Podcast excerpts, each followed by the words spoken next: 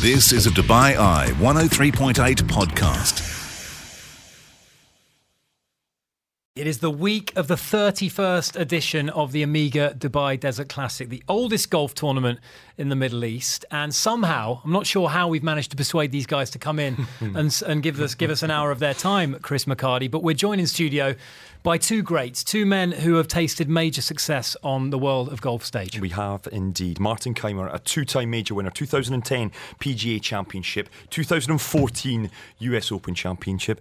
And we say a very good evening to Martin now. Good evening, Martin. Good evening. Great Thanks to have you me. in the studio. And he's joined by another man, a man who's put on that famous green jacket. I take you back to 2016, Masters champion. It is the one and only Danny Willett. We say good evening, Danny. Good evening. Great to have you boys in. We've clipped up a couple of highlights for you guys. Let's This is start just to with, butter you up, Let's start with Danny. Let's just let's wind our memories back to 2016. Been watching all the Nicklaus tributes this week. The 30 year anniversary of the Epic 86 Masters. Jack and Jackie together. Jackie wore bib number 89 when he caddied for his dad 30 years ago. And Jonathan Smart, bib 89 for Danny Willett. Danny, thinking about that, superstitions in golf are commonplace. But when you reflected on the fact that your caddy wore the same bib as Jack, and I think you'd won, you'd become the, the, the next Englishman since Nick Faldo, 20 years afterwards to win the Masters. If you weren't superstitious, maybe that was the time to get superstitious. Yeah, there's a lot of crazy things that go on, and people kind of stats guys pick numbers from everywhere, and um, yeah, the bib one was was, was kind of the most iconic. Um, and I'm, I'm not sure if Jack was last man in that week, but obviously because Zach was born the week before, we were last man in um, in 2016. So yeah, to see the pictures of Jack when he won um, all them years ago, and then uh, and then myself and Smarty with the bib on, it's uh, yeah, pretty cool. And Martin, your victory in 2014 at the US Open, it was iconic and it was by a huge margin as well. just like he did all week. Runs it home, and Martin Kaymer is a U.S. Open champion at Pinehurst. Very impressive. The voice there at the end of Johnny Miller, who shot maybe one of the all time great US Open rounds at Oakmont in 1973. And when he's saying what you did at Pinehurst was impressive, that must be kind of surreal to hear. Well, it wasn't a very impressive performance for, for myself too. You know, after two rounds, I was 10 under par, which was uh, very surprising for me because when I played the practice round after Wednesday, I got asked um, where I can see the winning score, and I said, you know, some maybe two or three over par would have a good chance. So I really underestimated my my game and everything. You know, I, I had no idea how to play the golf course. Apparently, um, in the end, I played it really really well. Um, it didn't really match with my with my thought on Wednesday uh, after my round. Um, but then the challenge was to to keep the expectations low over the weekend and don't try to match the same score on Thursday and Friday. It's a new day, it's a new um, 18 holes ahead of you, and that, that was that was the biggest thing for me and the most difficult thing. Two career highlights for the both of you. I mean, give us an insight, and I'll come to you, Danny. I mean, we, we see you side by side here. I mean, for those out there that don't follow golf, or, or perhaps are naysayers when it comes to the sport of golf, give us an insight. How, how close are you guys, the guys on tour? I mean, you travel all around the world. Uh, I appreciate that, you know, there is a lot of travel. You're staying in luxurious kind of places. Do you guys, and it might not be Martin, it could be another players and, and others out there, do you socialise? Are you all close on tour? Yeah, you get obviously different mixes. Um, you know, guys with families, guys without families, guys who are single, guys who are married or got girlfriends, whatever it may be. Um, you know, I think probably I'd say less social these days purely because when the family travels and stuff, you know, you've you've got obligations to, to help look after the kids, and then when you do get a chance, you obviously try and go out and see friends. Um, I've known Martin for a lot of years now, and both played in America at the same time, both played in Europe at the same time. Um, Martin's done a hell of a lot for the game, you know, within European golf um, for Ryder Cups and, and obviously being world number one, two majors.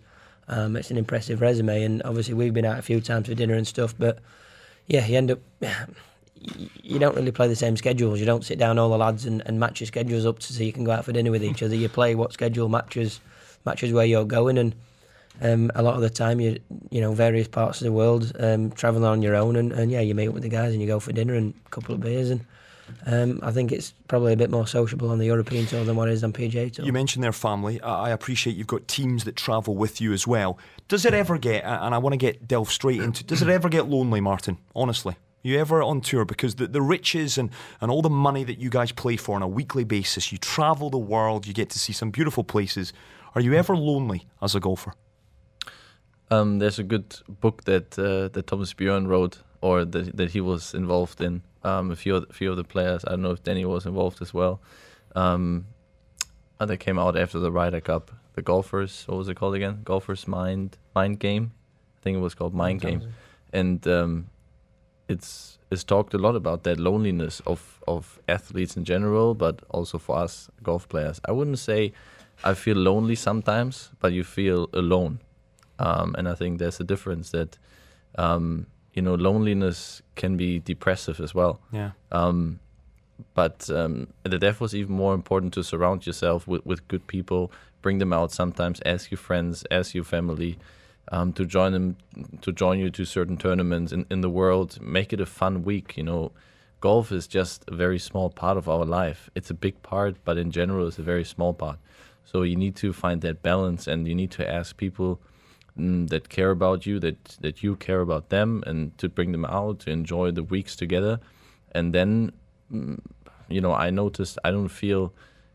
Oh, I feel a lot, lot more comfortable, and then I can enjoy enjoy the game more. And what you said earlier, you know, those luxury hotels, um, food, places where we go, you can enjoy it. You can enjoy it always more when you have someone with you instead of uh, doing it by yourself golf's a, it's a strange game in many ways, and, and as you guys say, it's an individual sport, but also there's always a constant need, I suppose, to be evolving one's game. And we've seen Tiger Woods. I think he changed his swing about four times.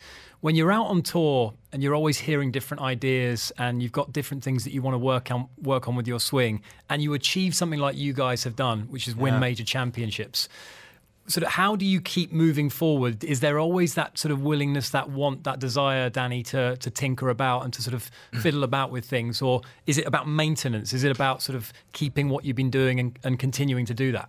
Um, I don't really know, to be honest. I think obviously Martin uh, has been world number one, so then there is nothing else.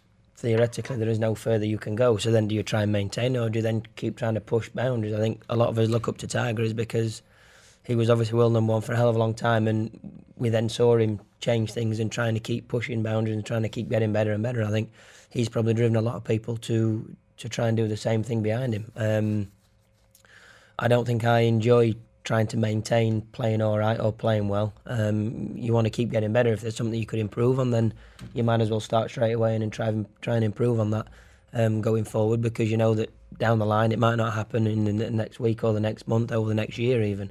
Um, you know, but if it's something that's going to help you 10 years from now, um, then it's probably something worthwhile doing.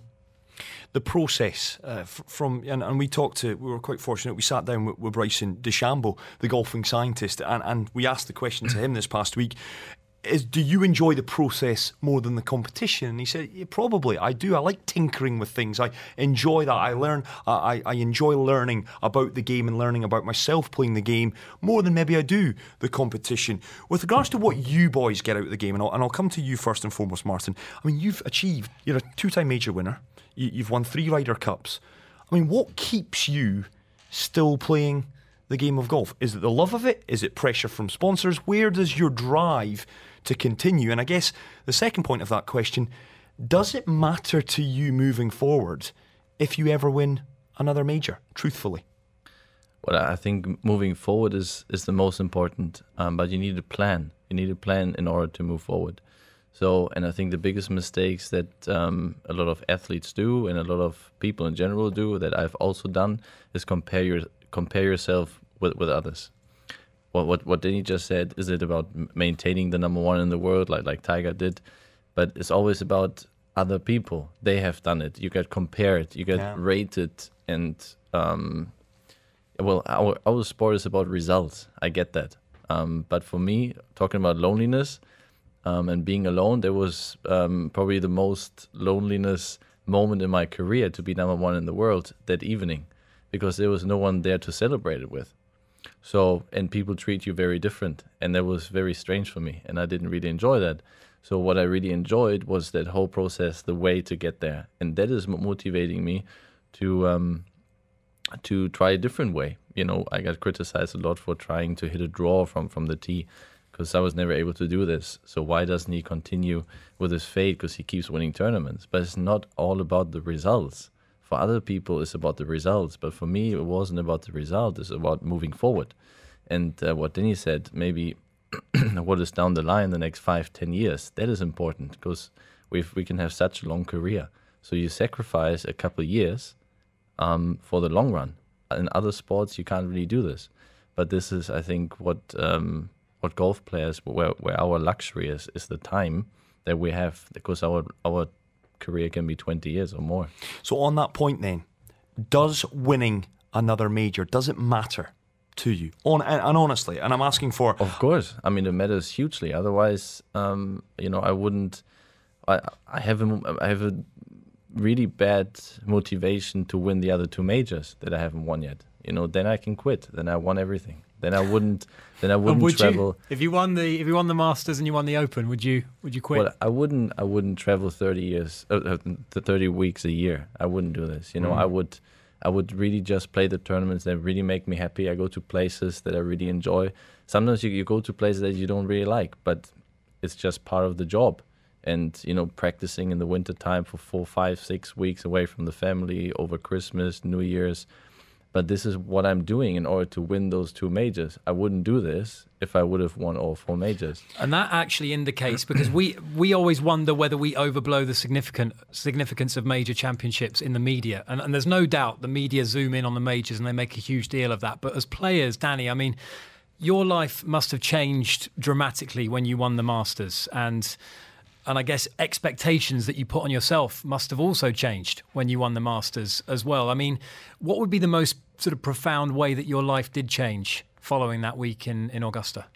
Um, yeah, you kind of just you are. Well, we were watched then from morning till night. Every time we stepped on a driving range on a putting green at a golf tournament, um, twelve hours a day. There was a camera crew following you around. What's he doing here? What's he doing here? You know, and and, and before that week, um, I think we were still twentieth in the world. We were still, you know, as far as athletes go, it's pretty good at what you do. Um, but someone wasn't following you around all the time. And then obviously the weeks after that, every tournament you went to, there was just more demands on your time.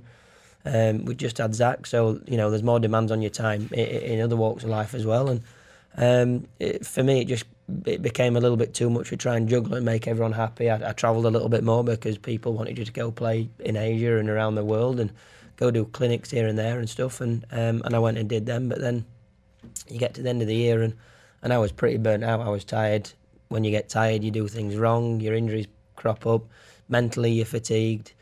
Um, you know, it just kind of started to snowball a bit um, in, in a bad way, really, from there, which was a shame because we just obviously had Zach and I wanted to be at home seeing him more, but the demands on my time for golfing, for golf and stuff were, were, were probably the most they've ever been. So, um, yeah, I really struggled to kind of juggle everything and to get, you know, my, my, my time locked down and, and, and properly arranged. So, um, you know, if hopefully, fingers crossed, I get to win another major, and then I will do things slightly differently next time. We're in conversation. We're in studio with two golfing major Yeah, we certainly are. Two major winners uh, in, in our midst. It is Martin Kaymer, it is Danny. Well, just a quick aside to that, Robbie. You are the starter as well this year, once I am again. the starter, yeah. So just make sure to say good morning to this fella, boys. the first because hole or tenth hole? On the first hole. Oh, right. on the Well, first hole. Robbie so Greenfield is- is I will endeavour there. not to put you off um, and just try and keep as quiet and as uh, yeah discreet as possible. But guys, it's great to have you in. It's fantastic to have you guys in. We're having an open, honest discussion about all things golf. Alberto's been in touch, big fan of both of you. He just says, "No way, Danny Willett, amazing." Have you got a question, Alberto, that you want to follow up with that? He says, "Martin saw you at the Rio Olympics. You were a massive." Uh, you were a massive fan of golf getting back into the Olympics. Of course, we're going to see that return in Tokyo in a few months' time. You were one of the guys that kind of came out amidst all the skepticism, and you said, "There's no way this can be a bad thing. This has to be a good th- thing for golf." Yeah, I mean, I think as an athlete, how how can you not want to go to the Olympics? Um, but again, I also said in press conferences before, we got so driven in those sports, you know, Formula One, basketball, football, ice hockey, whatever it is, and also golf, so driven by money. Yeah. You know, it gets uh, it, it gets in the way sometimes. And um, I just wanted to feel that atmosphere. I wanted to see the best athletes in their sport. Um, I want to see how they prepare, and I want to I want to f- feel that uh, yeah that preparation that, that they put in there everything. I want to I want us to enjoy all those special moments that uh, they write history really, and uh, so therefore it was never really a question for me not to go to Rio. On that subject, can you guys remember the last time a putt or a shot financially mattered to you, and whether that changed?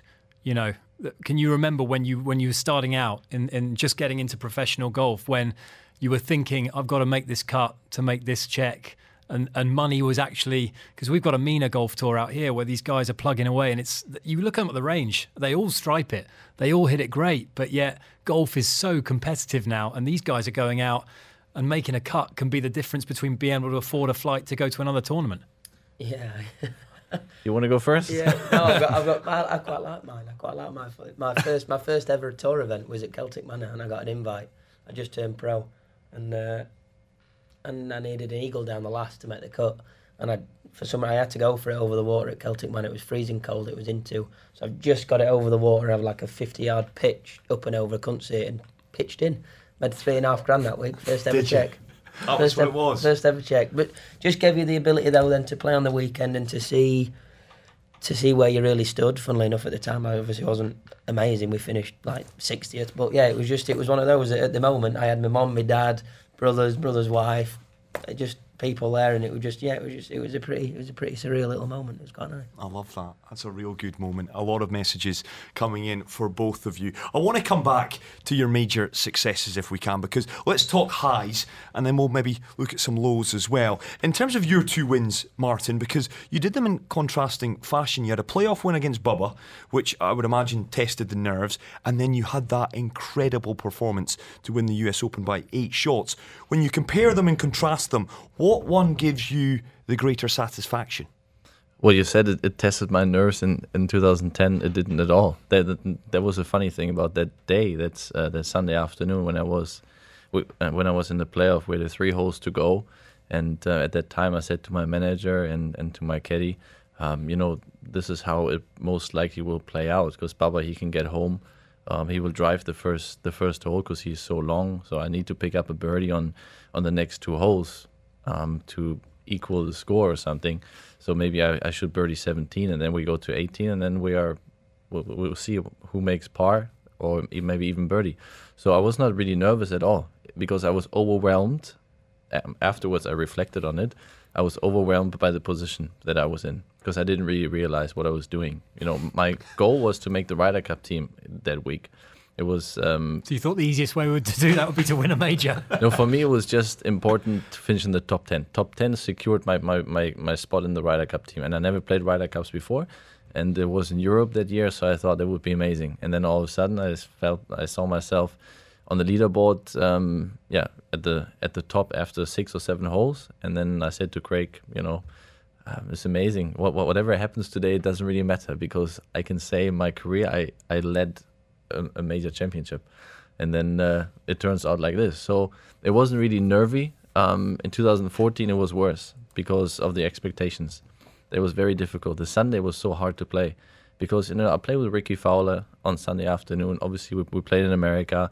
There were not that many fans for me. It's understandable. You know, he's an American guy. He's very likable, um, and they were very fair though. But it was very difficult to play because you think you know everything is going well there's no no issues you get up and downs from everywhere you hit good drives and then you know you need to see the first three four holes and if you if if you get away with the first three four holes then you have a feel for the day and then you can go and fortunately the first four five holes they went really well um, and then i could then i could enjoy um, how well I was playing. It was really, really enjoyable. How good I played that that week. It was it was probably one of the best, or probably the best week of my of my career. The way I play golf. The, the 2014 success. Yeah, in the, the US Open. Yeah. Yeah. Well, you finished at what was it nine under in a in a course where, as, as you said at the start, you weren't supposed to be able to really break par. I think one under was was second place. That Yeah. It was Rickie, and I'll throw a player at you, Rob, because I often poke fun at the fact. Erik Compton. He had a heart condition, didn't he? Did Yeah. he really? Yeah, he had a heart condition. Amazing story. Yes, Two or that's three right. times. That's right. Yeah, that was incredible. But Always, yeah, always used to get done for slow play, but obviously because he, he couldn't get his heart rate too too elevated. So wow.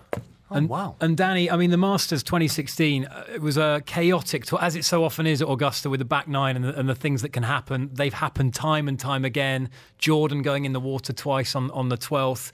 You kind of you'd been you'd been playing brilliantly that final day. You would go on to shoot a round of 67, but when your chance came, first of all, you mustn't have been expecting it to have arrived at the point that it did because of where Jordan was but then you just went into this zone. You just kind of closed it out. You hit this incredible chip on the 17th to about a foot, and you were just you were you were flawless basically the last four or five holes.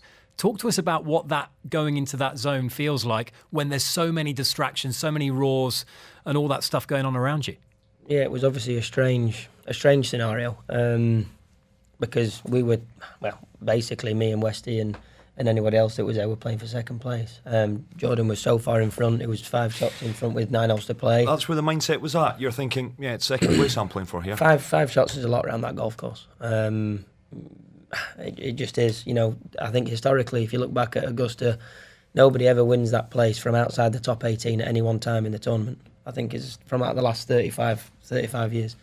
Um, so you've always got to be within touching distance of doing it. Um, but obviously Jordan had put a little bit of distance between himself and uh, myself and Westy, and um, yeah, f- five shot leaving nine holes to go is usually a formality. Um, that being said, Augusta's back nine is is why people enjoy it so much. You've got some really tricky holes in, in 10, 11, 12 round Amen corner, um, and then you've got, in my opinion, three phenomenal, four phenomenal chances at birdie in a row 13, 14, 15, 16. With how the flags are on a yeah. Sunday, I've watched it for years on TV and you know where the flag's is going to be. You've seen shots hit from Tiger, from Phil, from Bubba, from everyone into certain pins, and you know that you can get them if you're in the right places to start with. So, um, yeah, we were just trying to make birdies all day, trying to just keep the foot down and, and see if anyone made a hiccup. And obviously, we'd just finished on 15, and Jordan obviously had, had, had his issues on 12. And then, yeah, from there, it was just nice to be able to actually take that opportunity that I've seen a lot of people mess up in the past and um, and actually take um,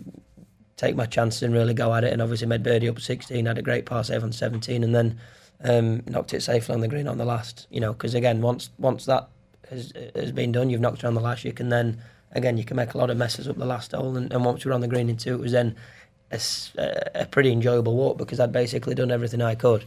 Um, apart from holding that putt, it was there was nothing else that I could do. I just had to then sit and wait for 40 minutes and and watch and see. You've both done a very good job of making winning a major championship yeah. seem a bit matter of fact, like you're just out for a stroll with your mates playing the weekly medal. Yeah, it's definitely not that, that's for sure. This is Off Script Extra Time with Chris and Robbie.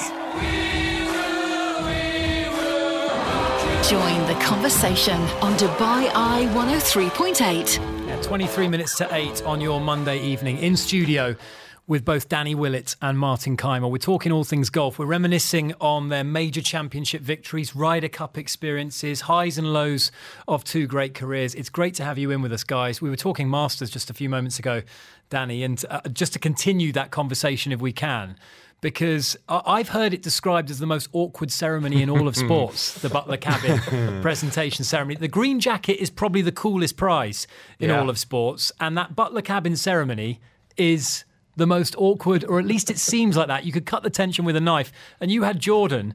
You told us off air, not minutes before or since he'd finished his round, that he had to come in and go through that with you. Yeah, obviously that scenario was strange because Jordan was defending champion.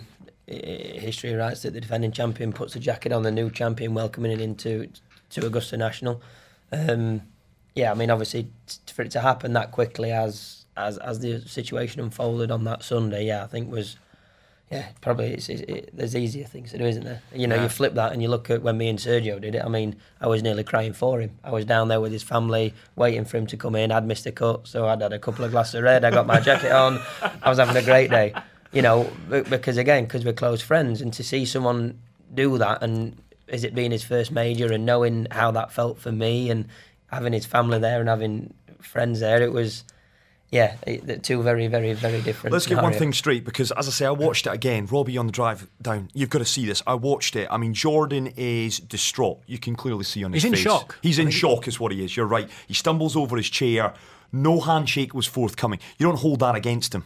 the Yeah, fact but you've got to put the jacket on. It's, it- there was no, but it just, it, but you I can't guess, shake the hand and put the jacket on simultaneously. well, simultaneously. there's ways you can, but he's just caught up in the fact that it's minutes after his round and bygones be bygones after. There was no issue there between. Oh no, no, he's he's one um, one of, if not the nicest person uh, on tour. Um, yeah, I think the fact that the ceremony is so close to finishing in that particular situation is, frankly, probably slightly cruel. Yeah. A massive thing that happened in golf. Uh, I, I, I want to get your thoughts on this, Martin. I mean, Tiger last year, a lot has been said about what he did at the Masters. You was was someone that leapt to his defence when everyone was enjoying kicking him when he was down. This was a couple of years ago when he was seemingly heading towards retirement. He was really at his lowest ebb. Didn't think that he'd ever play golf again. Wondered whether he could play with his kids again fusion surgery to come back and win the Masters in the way that he did. I mean, they said it in the broadcast. I think Jim Nantz said it was the greatest scene in golf that he'd ever witnessed. I mean, from a player's perspective, were you guys as blown away as we were all blown away? it was uh, super super inspiring you know to see that it really really mo- motivates you again you know if you lack any motivation that that must motivate you and i don't really know if we can um, honor that success uh, more because you know no one really knows what, what he went through you know the, the body is one thing but the expectations mentally you know going to the, to augusta again with all the hype around him and um, then he plays well the first two rounds. He put himself in a position after three rounds to win the Masters again.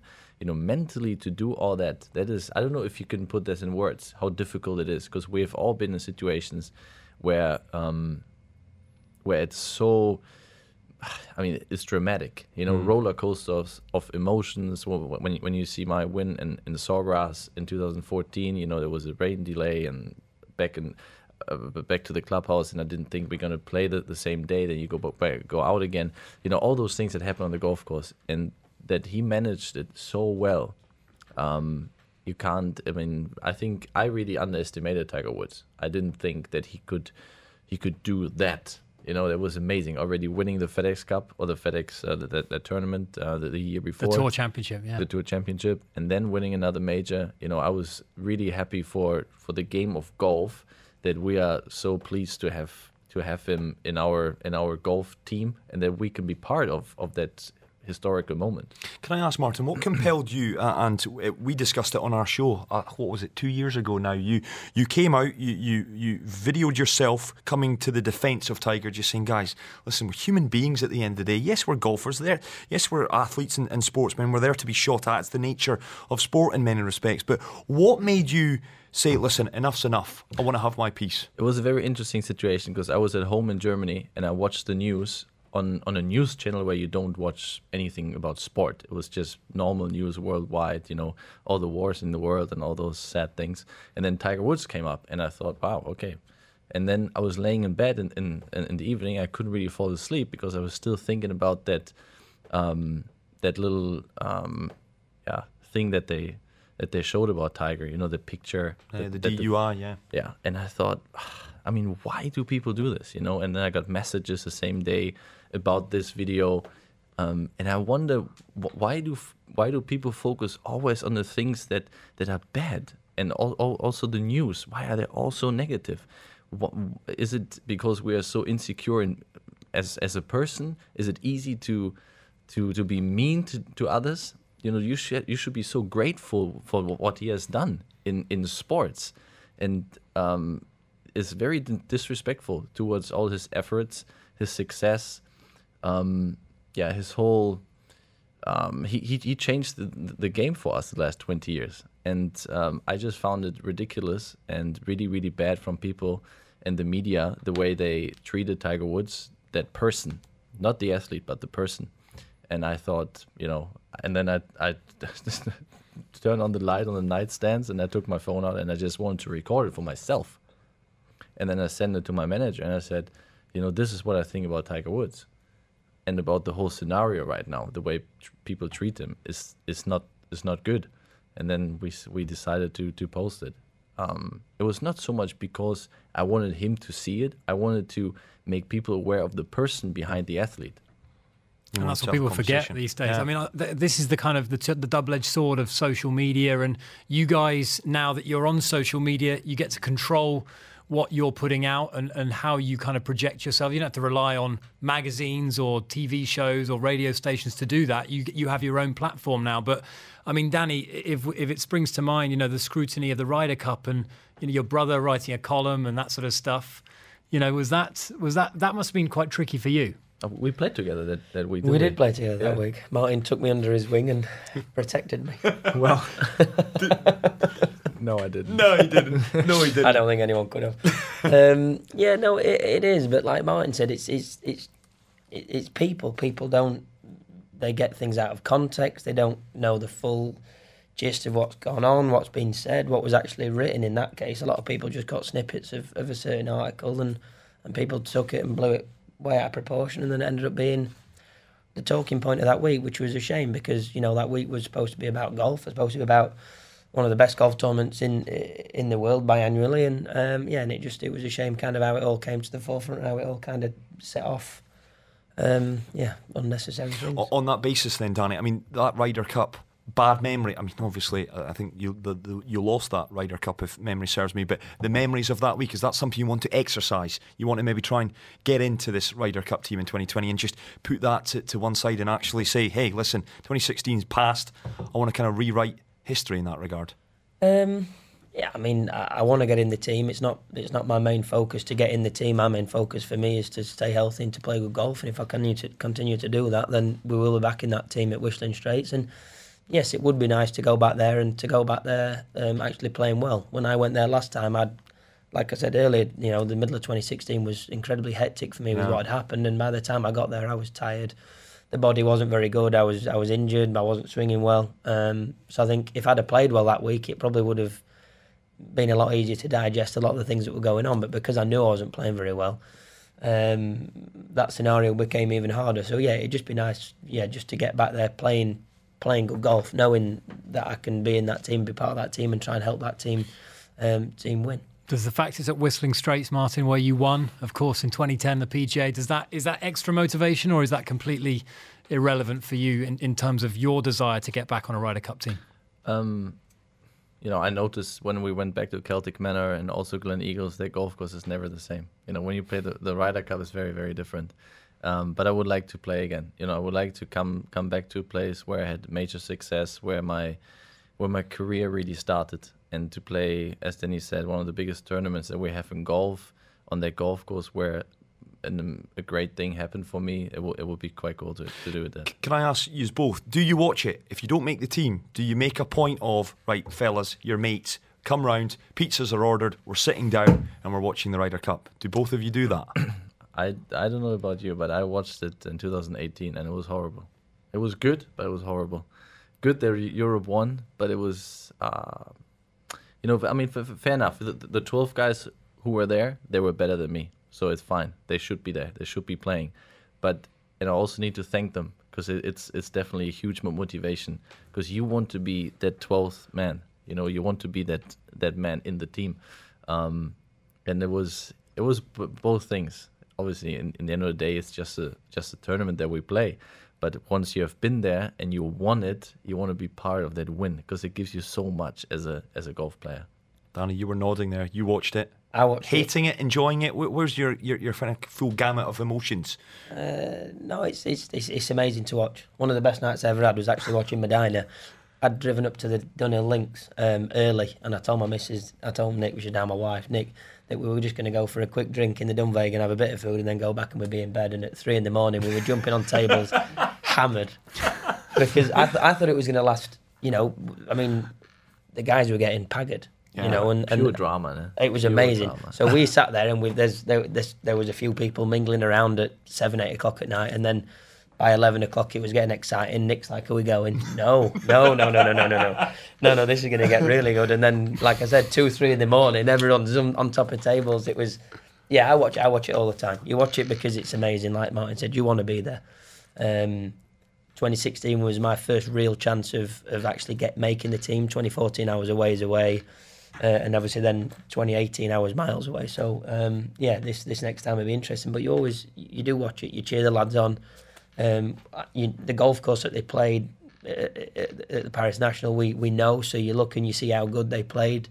Um, I think how how the Americans underestimated that golf course. You know, potentially not being prepared. That golf course is is brutal, especially with the win they had and how the golf course was set up. So it was a fantastic watch. But yeah, at the back of your mind, you're still gritting your teeth because you, you want to you, you you feel like you should be there. You want to be there. In no way, shape, or form was I playing good enough to be there. But you know, you want to be back there. The miracle of Medina, that was one of our top moments of the, the decade in sport when we were looking back on it just a few weeks ago in all the great moments that had occurred in sport. And you were the guy, Martin, that got to, to hit the winning putt. And I remember speaking to you about whenever it, whenever 2012 it was.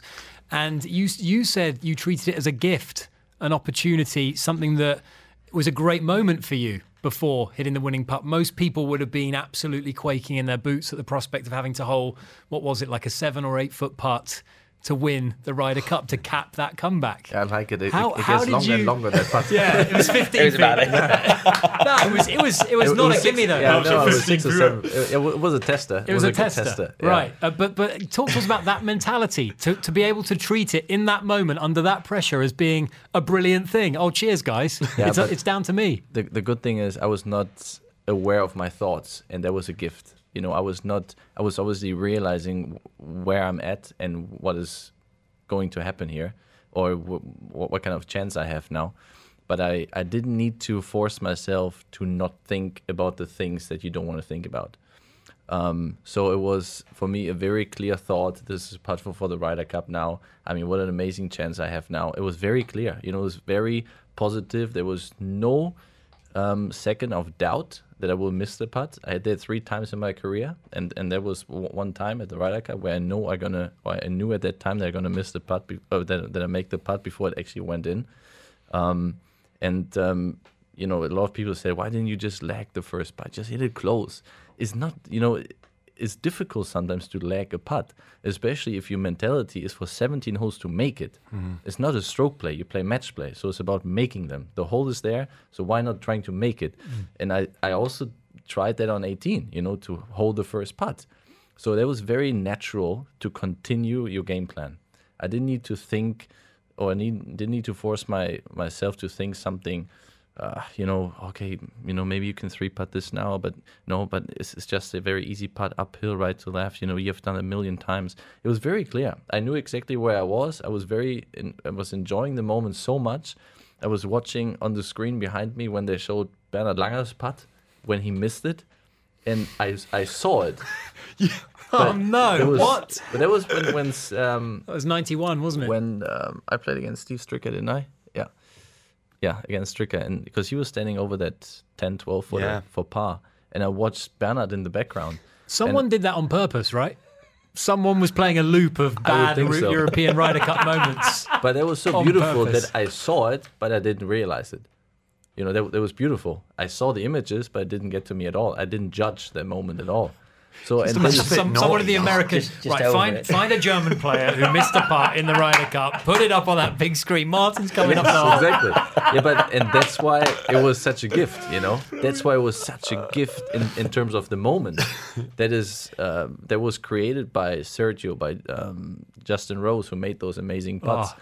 Ian Poulter down the down the stretch. You know, I got that gift from them handed, and I used it beautifully. Dubai Eye 103.8. Into the last couple of minutes of this sports special, this golf special with both Danny Willett and Martin Kaymer. The reason these guys have very kindly given up an hour of their time to join us in studio is the fact that in a couple of days it is the start of the 31st edition of the Omega Dubai Desert Classic. It's a tournament that Danny, you have won. You won it the year that you went on to win the green jacket at Augusta National as well. And for both of you guys, long, you know, sort of long-serving players in that tournament, you've both played it numerous times. It's a special one for the European Tour, 31 editions, the oldest tournament in the Middle East, and I think it's the first outside of Europe that mm. uh, the European Tour actually branched out and, and played a, an event outside the European continent. But from a player perspective, Danny, uh, your thoughts on on this week in the Desert Classic? Yeah, it's a great week. I've been coming here um, for what eight nine years now. Um, fantastic week, fantastic golf course at the Majlis at the Emirates. Um, and like you say, it is pretty iconic. You come here every year, and the place changes, you know, so rapidly within 12 months. Um, and they keep continuing to change the golf course, making it better. The tournament itself has become massive now. Um, you know, you've had the best players in the world. Tiger's been here, Rory's been here, Martin's been here, Westie's played millions of times. You know, they get some great fields, um, and usually throughout the Middle East, I would say this is probably you get the best crowds at this week as well. So you know, it all shapes up to be um, to be exactly what us as professional golfers want. You know, fantastic weather loads of crowds, loads of fans, everyone having a good time and a fantastic golf course. Martin, you've won down the road, not once, not twice, three times, the Abu Dhabi HSBC Championship. At the start of a year, obviously the majors are sacrosanct. You want to win majors. That's what you're all in it to do, of course, is, is win those majors. The Ryder Cup now, the Olympics. Is the, the Omega Dubai Desert Classic, is that one of those kind of tournaments that you kind of look to and circle and think, yeah, I fancy that one. Want to get that in the trophy cabinet? Yeah, because it's a very cool tournament to win for for, for many reasons. The guys who have won it before, you know, those are good good players. Um, it's a golf course that is challenging, um, but if you if you hit fairways, you have a lot of chances to make birdies. So it's a golf course that really gets you excited. You know, you can get you can get to five, six, seven under par. If, if the putter is is a little bit warm, um, and as you said, you know, I won in Abu Dhabi um, a couple of times before to win in, in Dubai. That would be that would be great. Um, then this year we also go to Qatar. You know, all those tournaments in the Middle East I really really enjoy, and uh, Dubai is a, is a, good place. You know, just to play golf or, or, the other golf courses also. And as Danny said, you know, the, that tournament really became um, better over the last few years, and uh, they, they did a really good job. You've got the Dubai double, Danny, because you won the DP World yeah. Tour Championship as well, and that must have been a sweet one as well to come back and win that tournament tail end of what was it 2018 you uh, won that one? Uh, yes. Yeah, yeah, it was yeah. It was 900 and, what was it? There was a nice article. 950 odd days. Yeah. So from is that what it was yeah, so after we won Augusta, we, we it took us 950 odd days to win, and we dropped to 462 in the world on in the process. It was it's all been good fun. I just want to uh, just to, to put our listeners in the picture. We were just talking off air about new, new media versus old media, and, and Danny, to paraphrase what you said, you said, "I don't care, don't read, don't care. I've got two kids, I've got enough in my life. I don't care what someone's writing on the back page of a newspaper." in the UK. Martin, the German press. Obviously, I, I don't understand German. I don't. Re- I don't read it. Danke is probably the only thing that I can give to you. I think you spelt that wrong as well. yeah, with an, with an with an A in the end. Yeah. That's okay. I understood. I understood. Oh, I got it. Oh, that's embarrassing. But the German press, how are they with you now? I think um, they're very fair. Um, the expectations are super super high um, because obviously golf is not as known as other sports in, in Germany. They compare myself to Michael Schumacher, to the German football national team, that if you're number one in the world, how can you not win the next 10 weeks? So, um, but as I said earlier, when we had a break, you know, certain comments, certain articles you can't, you should not take serious because people has have not been in the position that you have been in, so they can't judge and they can't rate your performances unless you know, when Danny tells me, you know, why did you screw up the last three holes in, in Augusta? So you finished second. Fair enough.